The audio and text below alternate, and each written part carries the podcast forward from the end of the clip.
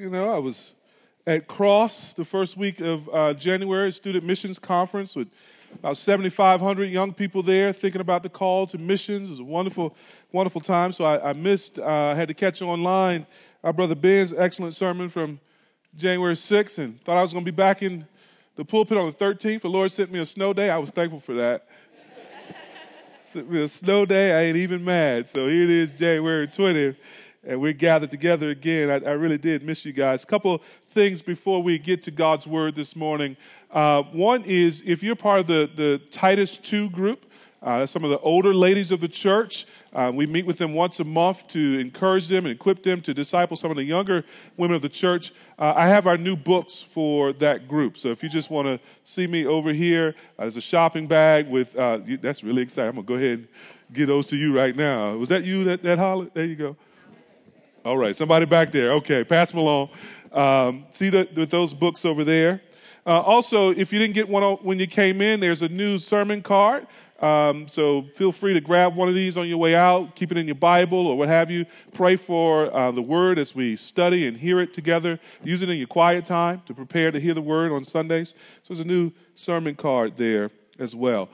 Last and certainly not least, um, church family, let's welcome this morning um, the number of new members in the life of the church. We got 18 new members. So if you if you're a new member, let me just have you stand wherever you are. Any new members here among us? Praise the Lord. Amen. Amen. Amen.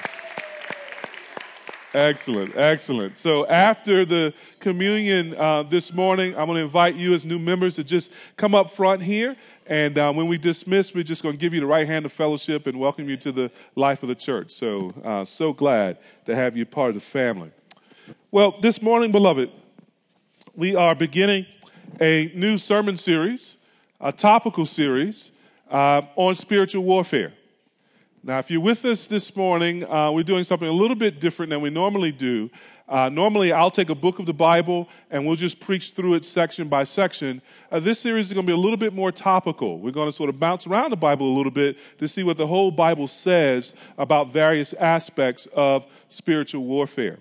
Now, the most important thing in spiritual warfare is that you have a sword, that you have a Bible. Uh, a couple of brothers coming down the aisle with Bibles. If you need one, raise your hand. We'll be happy to, to give you one this morning. So raise your hands high there. So, why do a series on spiritual warfare? Well, I think there are a number of reasons. One is, is there's so much bad teaching out there about it on both ends of the spectrum. So you have folks who act like everything that goes on is some demonic attack against them. They out of milk. You know, they like, devil, you is a lie. You know, no, you didn't go to the grocery store. You know what I mean? So on the one hand, you got folks who think everything is spiritual warfare, and they see the devil under every rock. On the other hand, we have Christian folks who act as if the supernatural really isn't real who act as if there is no devil. If there are no, no, no, there is no warfare going on, is all down to a matter of sort of personal effort and self improvement and things of that sort. So there are errors at both poles, and, and it's important to sort of do this series in order to counter the errors. Well, as you might guess, then, the truth is we are in a war we don't get no break from that war. It's raging all around us, as we'll see in a moment, to some extent, raging in us as well. So, you don't want to sort of try to live the Christian life without some basic understanding, some good understanding of the warfare that we're engaged in. Theologians say that before Jesus comes, we describe the church as the church militant. It's the church at war when he comes, will be the church triumphant. The warfare will be over, and we will only and always enjoy the victory in its fullness. So we can't be the church militant unless we know something about the military engagement we are involved in. Now, the most basic reason to do this series is because we get shot and wounded and hurt in this warfare, harassed and bothered by our enemy in our marriages, with our children, in the workplace, on social media, everywhere you go, you're involved in this warfare. And so I thought it'd be good for us to take a few weeks to, to think this through and to get our minds around what the Bible teaches about spiritual warfare and our victory in it and our part in it. And to do that this morning, I want us to just do some basic things to understand the war. We're going to look at three texts this morning. Each text goes together with a point. Uh, if you're taking notes this morning, the first point is this we have three enemies. Three enemies in our warfare. We'll see that in Ephesians chapter 2, verses 1 to 3. Second point is this we must choose sides in the war. We must choose sides in the war. We'll see that in 1 John chapter 2 verses 15 to 17. So the first point comes from Ephesians 2 1 to 3. The second point comes from 1 John 2 15 to 17. Finally, to win the war, we have to put ourselves to death. To win the war, we have to put ourselves, spiritually speaking, to death. And we're going to see that in Galatians chapter 5, verses 16 to 25. Galatians 5, 16 to 25. Let me pray for us, and we'll dig into God's word. Father, we do pray that you would help our understanding now. Help us to understand the warfare that we're engaged in. Help us to understand the victory that we have in Christ. He's won it all. Help us to understand the, the strategies we need through this series in order to stand and to flourish in that victory. Holy Spirit, breathe upon the word this morning. Make it alive to us. Quicken us. Change us, Lord. Change us. And strengthen us for the battle, we pray. In Jesus' name. Amen. Look with me first in Ephesians chapter 2, verses 1 to 3. Ephesians is a wonderful letter about the Christian life. The first three chapters really lay down some basic Christian teaching or doctrine. The second three chapters, chapters four to six, lay down a lot of teaching about living the, the Christian life. One of the interesting things about Ephesians is it is sort of, in a couple of places, the, the most developed teaching about spiritual warfare in the Bible. And one of the passages that, that begins to speak to that warfare, which helps us understand that we have three enemies, is Ephesians 2, verses 1 to 3. This is what the Bible says there.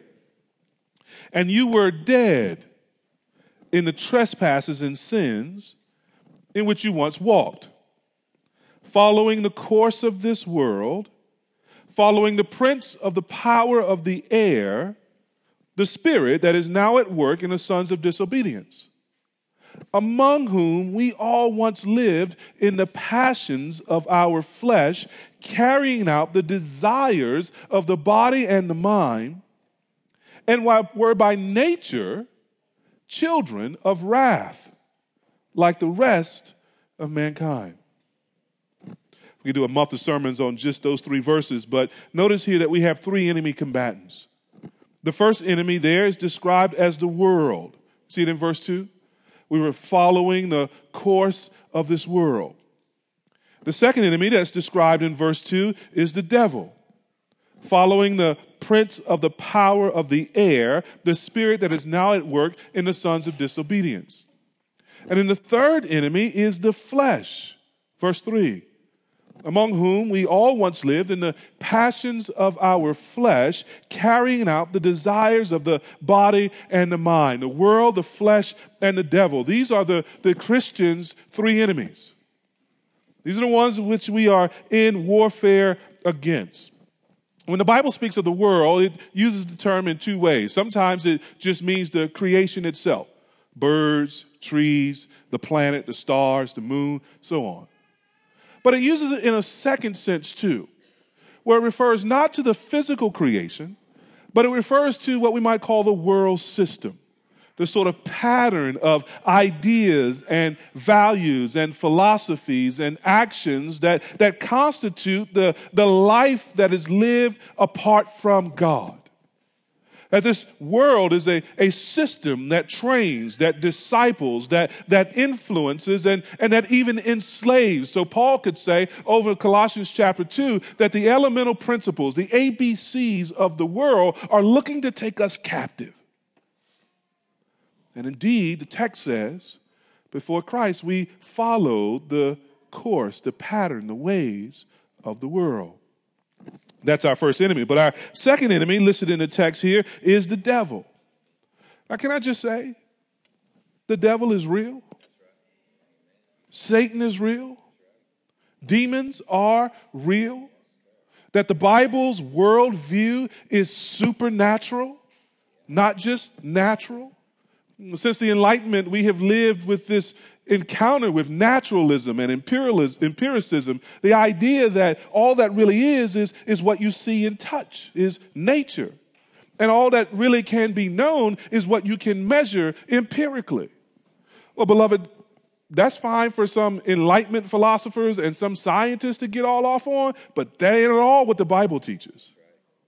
The Bible teaches that the most real things are the unseen things. That the world of the spirit is real. That, that there is a demon, a devil, who fell from heaven in rebellion against God, who wars against God's people. Jesus says it this way in John 10 10 that he has come to do three things steal, and to kill, and to destroy. He is malignant. He is malevolent. He is evil. And he is angry against God and against God's people. Now, there's some other things that we need to know about this devil. He is not equal to God. He is no rival to God. He is a created being. It's not like there are two gods. We're not talking about dualism here. There's one God, and there's nobody like him. And this demon can be as mad as he want to. But God ain't bothered. God ain't vexed. Like little kids throw tantrums in the store because they want something. I love those parents. I, you know, the parents that get all upset, start hollering at the kids. I'd be like, come on, calm down. You the one with the money. I love those parents just stand there and look at them till they feel silly, right? That's what God is. God looking at the enemy. God looking at the devil. He's like, I ain't even plus. I ain't bothered. You throw that little tantrum if you want to.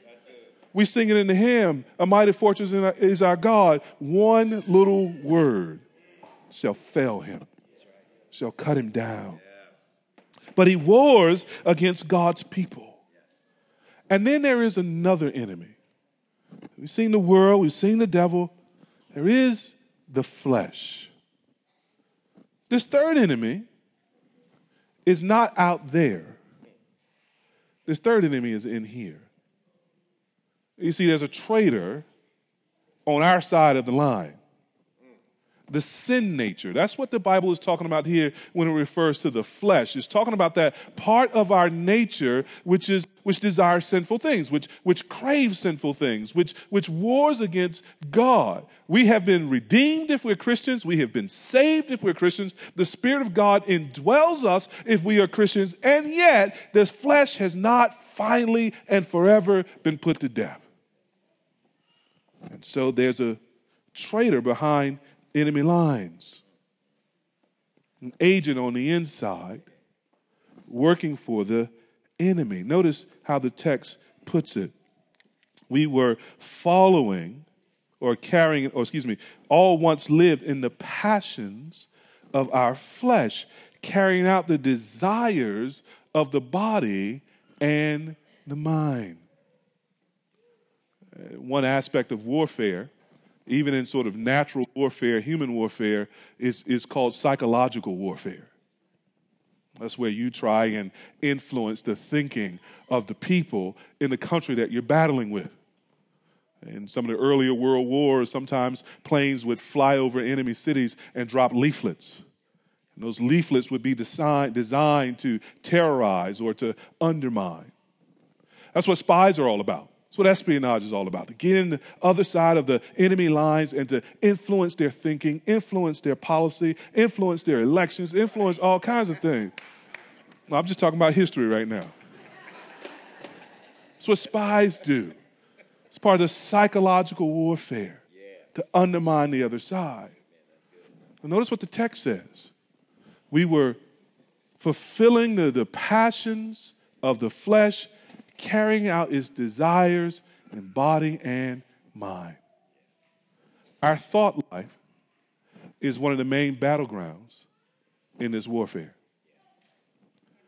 Letting your thoughts run wild will not serve your victory in this warfare. Being carried along by your desires will sometimes be working against your victory in this warfare. That's because we've got an enemy within that we do battle with. Now, notice their collective strategy. Might put it together this way the world tries to make rebellion against God normal. The world tries to make rebellion against God normal. So it embeds rebellion in everything. Satan tries to dis- to direct the world toward deeper obedience and rebellion. He's the prince of the power of the air. He's the one who is manipulating the world system and directing things toward deeper obe- disobedience and, and deeper rebellion against God. And the flesh tries to convince us that that's what we want. What Satan and the world are offering, that looks really good. That sounds right. Everybody doing it. When you hear that, you know, you need to know you're at war at that very moment. You're at war at that very moment. And they have one goal it's death. See how the text starts. You were dead in your trespasses and sin. And these enemies want to keep you that way. If you're not a Christian, they want to keep you dead in your sins. If you are a Christian, they want to try and bring forth yet little small deaths. They can't take eternal life from you, but they can destroy your enjoyment of it, and, and they will harass you in that way. And so we have to ask ourselves some questions. Where have you been underestimating the world's influence in your thinking, your attitudes, your beliefs, or actions? Have you been underestimating the world's influence? I can tell you, if we haven't thought about spiritual warfare in a while, by definition, we're underestimating the world's influence. But where is that happening particularly for you? Number two, are there any known areas of disobedience in your life that you should confess and repent? Are there any known areas of disobedience to God, disobedience to His word, that you should confess and repent? Because repentance is victory. Continuance in disobedience is the flesh sabotaging your victory. Amen. The third question What desires do you and I have that we know come from the sinful nature? What desires do we have that we know come from the sinful nature, and are we giving into them or killing them? Are we giving into them or killing them? Number four, do we treat our desires, our influences, and our disobediences as life and death situations? Do we treat our desires, our influences, our disobediences as life and death situations in a spiritual war? Or do we think of them as basically harmless things common to everybody? We have to recognize we're in a war. Every once in a while, I enjoy watching a good Western. And one of my favorite movie scenes comes from a Western. I can't even remember the name of it right now. But the, guy, the bad guys are pinned down behind a wagon, and uh, the sheriff has chased them, and, and the sheriff's shooting them, and they're shooting back.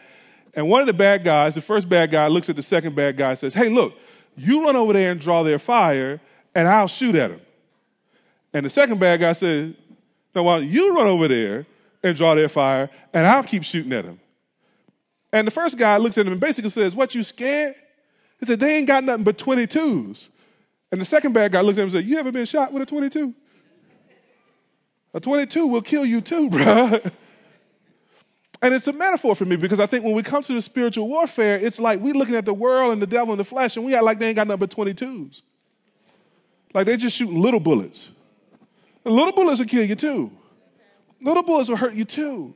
And so the most fundamental thing we have to do is recognize we are in a war and the stakes are life and death. The enemy has come to steal, kill, and destroy. And it doesn't matter the size of his bullet, you don't want to be shot. All right? So we need to know our enemies. Ask ourselves do I live as if I am in a war with three subtle and deadly enemies? Which brings us to our second point. We have to choose sides in this spiritual warfare. Turn with me to 1 John chapter 2. 1 John chapter 2. If you're new to the Bibles, um, that's moving toward the back of the Bible. Um, and when I say chapter number, that's the big number on the page. And when I say the verse number, that's the small number. Uh, so 1 John chapter 2, big number, verse 15, small number. And we're going to see there in a minute that we have to choose sides in this spiritual warfare. In 1798, Napoleon Bonaparte of France invaded the country of Switzerland. He conquered Switzerland and added it to his empire until he was defeated at Waterloo. Now, after Napoleon's defeat, the European powers decided that Switzerland should be a neutral country between France and um, Austria. So in 1815, at the Congress of Vienna, the European powers signed a declaration that made Switzerland a perpetually neutral country. So when it comes to international wars, Switzerland, like, my name is Bennett, I ain't in it. I got nothing to do with that. I ain't fighting with y'all. World War I came, Switzerland was neutral. World War II came, Switzerland remained neutral. And all the skirmishes in between, Switzerland is neutral. Now, that's nice for Switzerland. But in the Christians' spiritual warfare, ain't no Switzerlands. There is no declaration that you can make with the world, the flesh, and the devil for perpetual neutrality. It is perpetual conflict. And you have to choose a side. So, 1 John chapter 2, beginning in verse 15, do not love the world or the things in the world. If anyone loves the world, the love of the Father is not in him. For all that is in the world, the desires of the flesh and the desires of the eyes and pride of life is not from the Father, but from the world. And the world is passing away along with its desires, but whoever does the will of God abides or lives forever. Now, John's saying something here. He's saying, listen, this warfare and the conflict between these two parties, these two parties are irreconcilable. And they're irreconcilable for three, for three reasons. Number one, they have irreconcilable loves. Irreconcilable loves. Verse 15. Uh, do not love the world, the things in the world. If anyone loves the world, the love of the Father is not in him. A person can either love the world or love God, but not both. The Lord Jesus put it this way in Matthew 6, verse 24. You know these words no one can serve two masters. For either he will hate the one and love the other, or he will be devoted to the one and despise the other. You cannot serve God and mammon. So, if a person loves the world, which is not from God and is in fact an enemy of God, the world system, then that person cannot at the same time love God. The love of the Father is not in him. And, and if a person loves God, which means he serves God and honors God and worships God, then that person cannot at the same time, in the same way, love the world. It's irreconcilable. The world of the world is not in her. James picks this up too. James chapter 4, verse 4, he writes there, You adulterous people, don't you know that friendship with the world is enmity or hostility with God? Therefore, whoever wishes to be a friend of the world makes himself an enemy of God. Beloved, this is the problem with cool.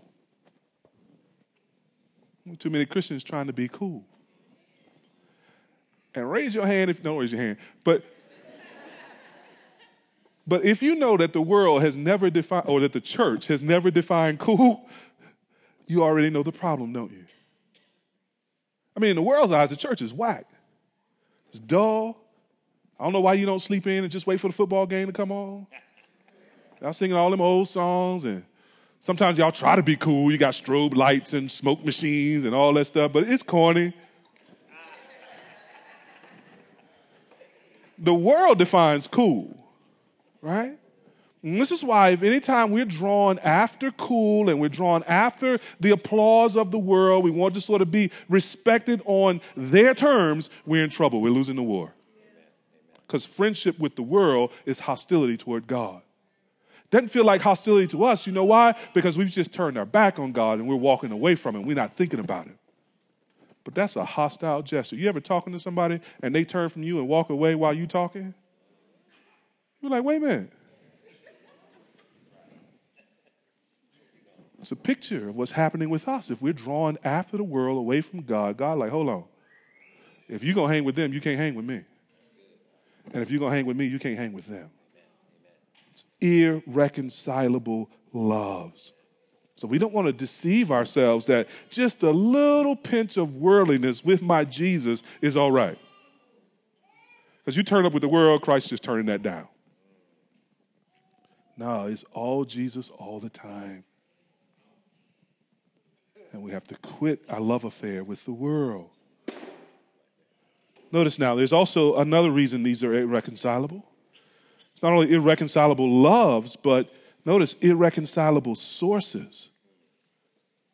These two approaches to life come from two different sources. Verse 16 For all that is in the world, we've already talked about the world system, the desires of the flesh and the desires of the eyes and the pride of life, notice, is not from the Father, but is from the world. Notice now, all that is in the world is not from the Father, but is from the world. Everything reproduces after its own kind.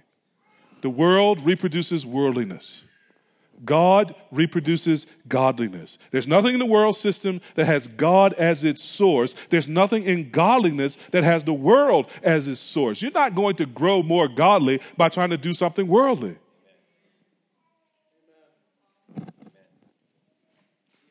Sit with this for a minute there is no philosophy, no set of values, no desires that are a part of the world system that can be traced back to God as its source. Therefore, it cannot be considered independent of God good. If it didn't come from God, then it came from the world. And if it came from the world, then its nature is to be against God and the things of God's of God. You can't be friends with it. You can't embrace it. You can't hang with it and entertain it. And so we have to ask ourselves, what is the bottom line source of my desires and ambitions in life? Do they come from the world or come from God? Which brings us to the third irreconcilable issue. They have irreconcilable futures. Did you notice that in verse 17? Godliness and worldliness are going in different directions, and the world is passing away along with its desires. But whoever does the will of God abides forever. One dies, one lives forever. The world and everything in it will pass away in the judgment, it will come to nothing. It does not come from God, so it cannot return to God. It will be incinerated, as it were, in God's judgment. But God who lives forever and gives eternal life to those who love him, he will abide forever, and those who love him will live forever with him. This means worldliness is short lived and self defeating. Side up with the world and you sign your own death certificate. But because of the death and resurrection of Jesus Christ, there is a way to live forever with God. The text says here that whoever does the will of God lives forever. Is, there's a mistake I don't want you to make.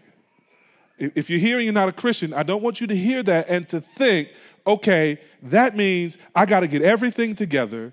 I got to get all my actions right. I, I got to get to this place where I'm doing everything God commands, and then God will accept me. That's not the good news. That's bad news. And it's bad news because nobody gets there, gets to God that way.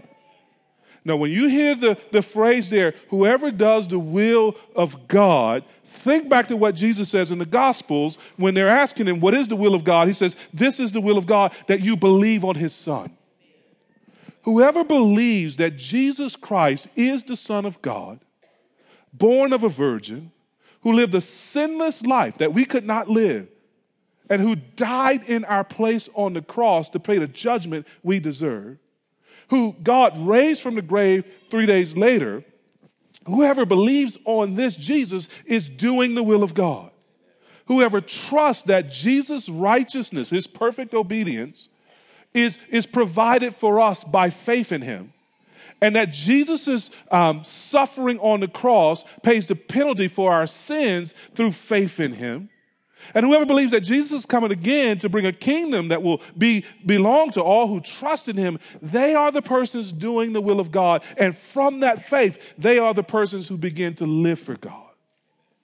So if you're here and you're not a Christian, the most fundamental thing God calls you to do is repent of your sins and put your trust in Jesus as your personal Savior and God and follow him in that faith.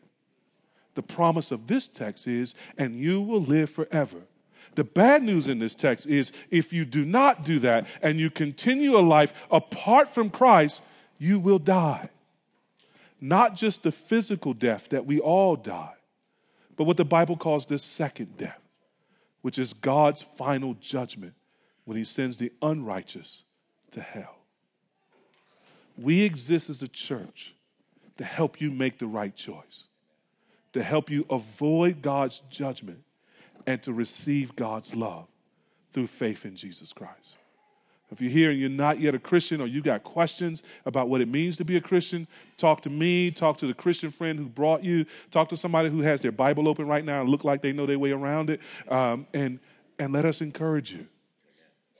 Because there's nothing more important than that you should do the will of God by trusting Jesus, his son. There's two different futures.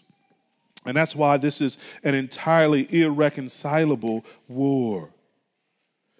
Now, one other application to Christians before we move to our final point. Uh, brothers and sisters, there's a sense in which the main expression of spiritual warfare is not demonic possession, it, it's not sort of extraordinary spiritual occurrences. So I don't understand the Bible to teach that, you know, you, you go home and stuff is moving off the shelf by itself and, you know, the blinds start to flick and all that stuff. If that happens, I can tell you what to do leave. because that ain't normal. but the main expression of warfare is our battle with worldliness loving the world, saving the world, thinking and acting like the world. That's the most widespread and seductive weapon the enemy has. And again, our flesh likes it. Remember that our enemy is subtle, they slick. Satan is described as the most subtle beast in the field. And, and, and one of the ways he's slick is, is, is he will convince groups of Christian, Christians that worldliness is a problem over there, but not right here. So if you, you think you're a Christian on the right, worldliness is a problem to those folks on the left. And if you think you're a Christian on the left, worldliness is a problem to those folks on the right. And if you think you're a Christian in the middle, worldliness is everybody else's problem. But, beloved, worldliness occurs across the entire spectrum. There are ways of thinking and believing and acting that come from the world system and not from Christ that, that challenge us all. Satan doesn't care which part of the spectrum you're on, he just cares that you're submitting to worldliness. You get no points because you're left or right or middle. Satan ain't worried about any church that, that defines itself in those kind of worldly categories. I'm a progressive church. I'm a conservative church. Well, we kind of a moderate church. I'm, we're all we're an inclusive church, and we're what? Listen, the local churches that the enemy fears, hates, and attacks most are not churches on the right, left, or middle. They are churches in their Bibles who come up out of their Bibles and live it in the world. That's the church that Satan hates. And that's the way we escape those worldly categories. Get your nose in the book, get the book in your heart, and then move in obedience to the Word of God. That means all our favorite philosophers, all our favorite TV pundits, all our favorite authors, all our favorite influences on our minds have to be graded and examined and interrogated by the Word of God. Nothing more vital than that Christians across the spectrum learn to chew the, chew the fish and spit out the bones. And have the mind renewed according to the Word of God. So think again about your influences. Are they from God or from the world? Do they line up with the book or do they line up with the world system? We must understand we have to choose a side in this warfare, which brings us to our final point. We must put to death our flesh in order to win this war. As we go through this series, we hope to talk about a number of tools and weapons that the Lord gives us in His Word and to meditate, them, meditate on them at, at greater length. But what I want to close, what I want to do in closing is, is point out something pretty fundamental in all of these texts. I wonder if you noticed it. Well, first, let's look at Galatians 5. Galatians 5, verses 16 to 18. Notice what Paul writes there that really does speak to us about our warfare. He says, But I say, walk by the Spirit, and you will not gratify the desires of the flesh. For the desires of the flesh are against the Spirit and the desires of the spirit are against the flesh, right? So irreconcilable, right? For these are opposed to each other to keep you from doing the things you want to do. But if you are led by the Spirit, you are not under the law. Now, what I want you to see in each of these passages is something that appears in each of these passages. Verse 17 includes a word that we have seen in every one of our texts. In Ephesians chapter 2, verse 3, the text says there that we were um, fulfilling the, the passions of the flesh, carrying out the desires, the body and the mind. In 1 John 2, 16, well, John there is talking about the world. He defines the world there as the, as the desires of the flesh. And here now we come to Galatians chapter 5, verse 17. We see it there again. The desires of the flesh are against the desires of the spirit. The battleground is desire. Beloved, none of us can change the world. The world's going to be the world until Jesus comes. And none of us can beat Satan. Christ has already done that. All we need to do is stand in that victory. And in point of fact, Satan ain't everywhere all the time. Most of us ain't even ever going to bump into Satan. The fight is not out there, the fight is in here. The desires of the mind, the desires of the body, the, the passions of the flesh. If, if we want to practically stand in the victory that Christ has purchased for us, again, it's not calling down curses on Satan, it's not trying to fix the world, it, it, it, even though we bear witness in the world. The most fundamental place to do the work of spiritual warfare is on our desires. Because if our desires are influenced by the flesh, they will be at war with the Spirit. But if our, our desires are influenced by the Spirit, they will be at war with the flesh, and there will be no condemnation in what we desire and do. That's Paul's point in, in verses 16 to 18 of, of Galatians chapter 5. When you say, well, how do I know whether my desires are, are influenced by the flesh or influenced by the spirit. That's the rest of Galatians. Look with me again in verse 19. Now, the works of the flesh are evident. Paul is saying, here's how you know you tripping in your sin. The works of the flesh are evident sexual immorality, impurity, sensuality, idolatry, sorcery, enmity, strife, jealousy, fits of anger, rivalries, dissensions, divisions, envy, drunkenness, orgies, and things like these. So turn it into a self assessment. The desire that I'm feeling right now, does it produce these things? If it does, it's the flesh. And God is so kind, He's given us His Spirit so that we, we can discern the difference between the flesh and the Spirit. You know, you're arguing with your, your spouse or you're arguing with your coworker, and a little bubble forms over your head, a thought, and you're ready to say it. But there's a little voice saying, now don't say that. And you got a decision to make right then, don't you? And you know, as you are saying what you are saying, that you are wrong in saying it. That's the spirit, if you're a Christian, making you aware that you're behaving in a fleshly way. He called you. Y'all ain't married. He ain't even a Christian. But he looked good. He sound good. you know, say, hey, let's let's go out. I'm gonna take you to dinner. And a little voice like, no, no, no, no. You shouldn't even have picked up the phone. But but the flesh be like, it's just dinner. The scenery gonna be nice. Eating dinner ain't sin. And it ain't. It ain't.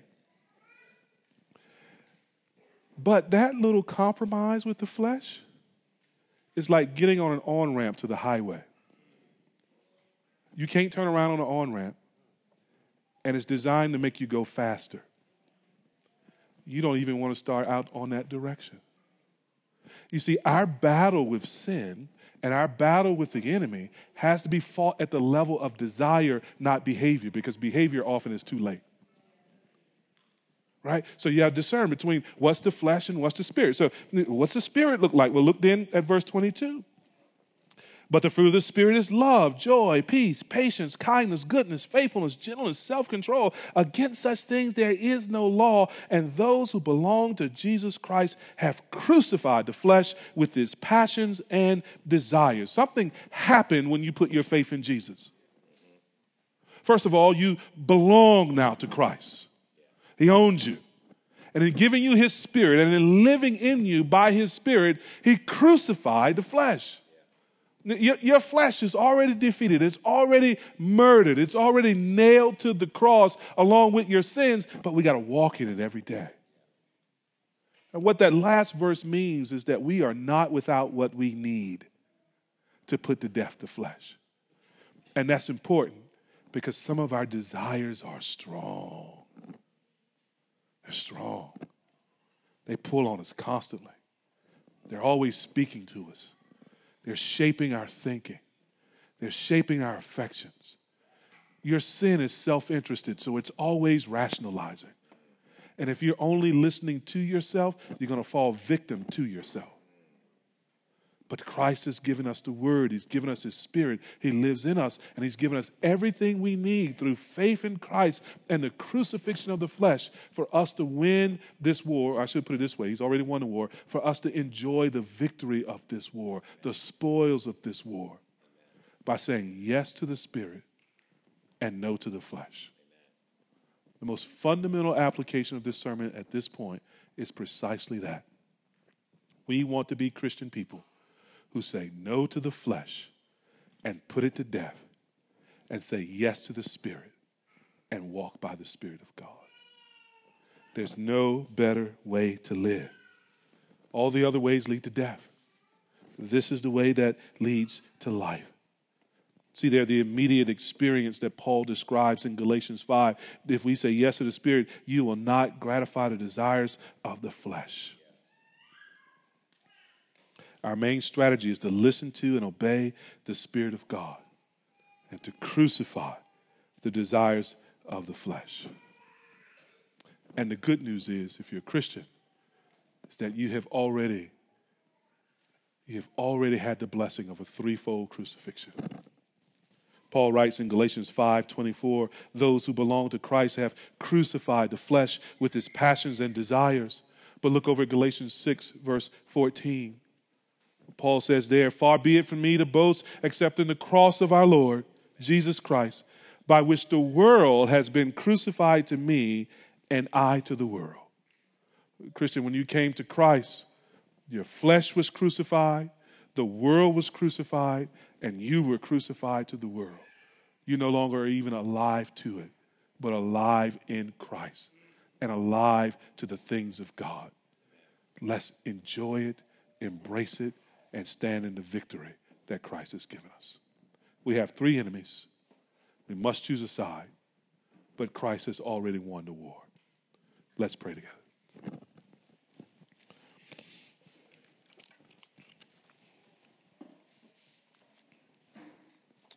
Father, we praise you that the crucified life is a victorious life. You have turned an instrument of torture and death into the means of the world salvation for all who believe in you. And we thank you, Lord, that um, you have defeated the world, you've defeated the flesh, you've defeated the devil, so that we might live in victory. And we pray this morning as a church, we would grow in this victory, in our enjoyment of it, our experience of it. And we pray this morning for those who are not yet Christians that they would come into this victory by repentance from sin and faith in Christ. Grant eternal life and everlasting joy to all who cling to Christ, we pray. In Jesus' name, amen.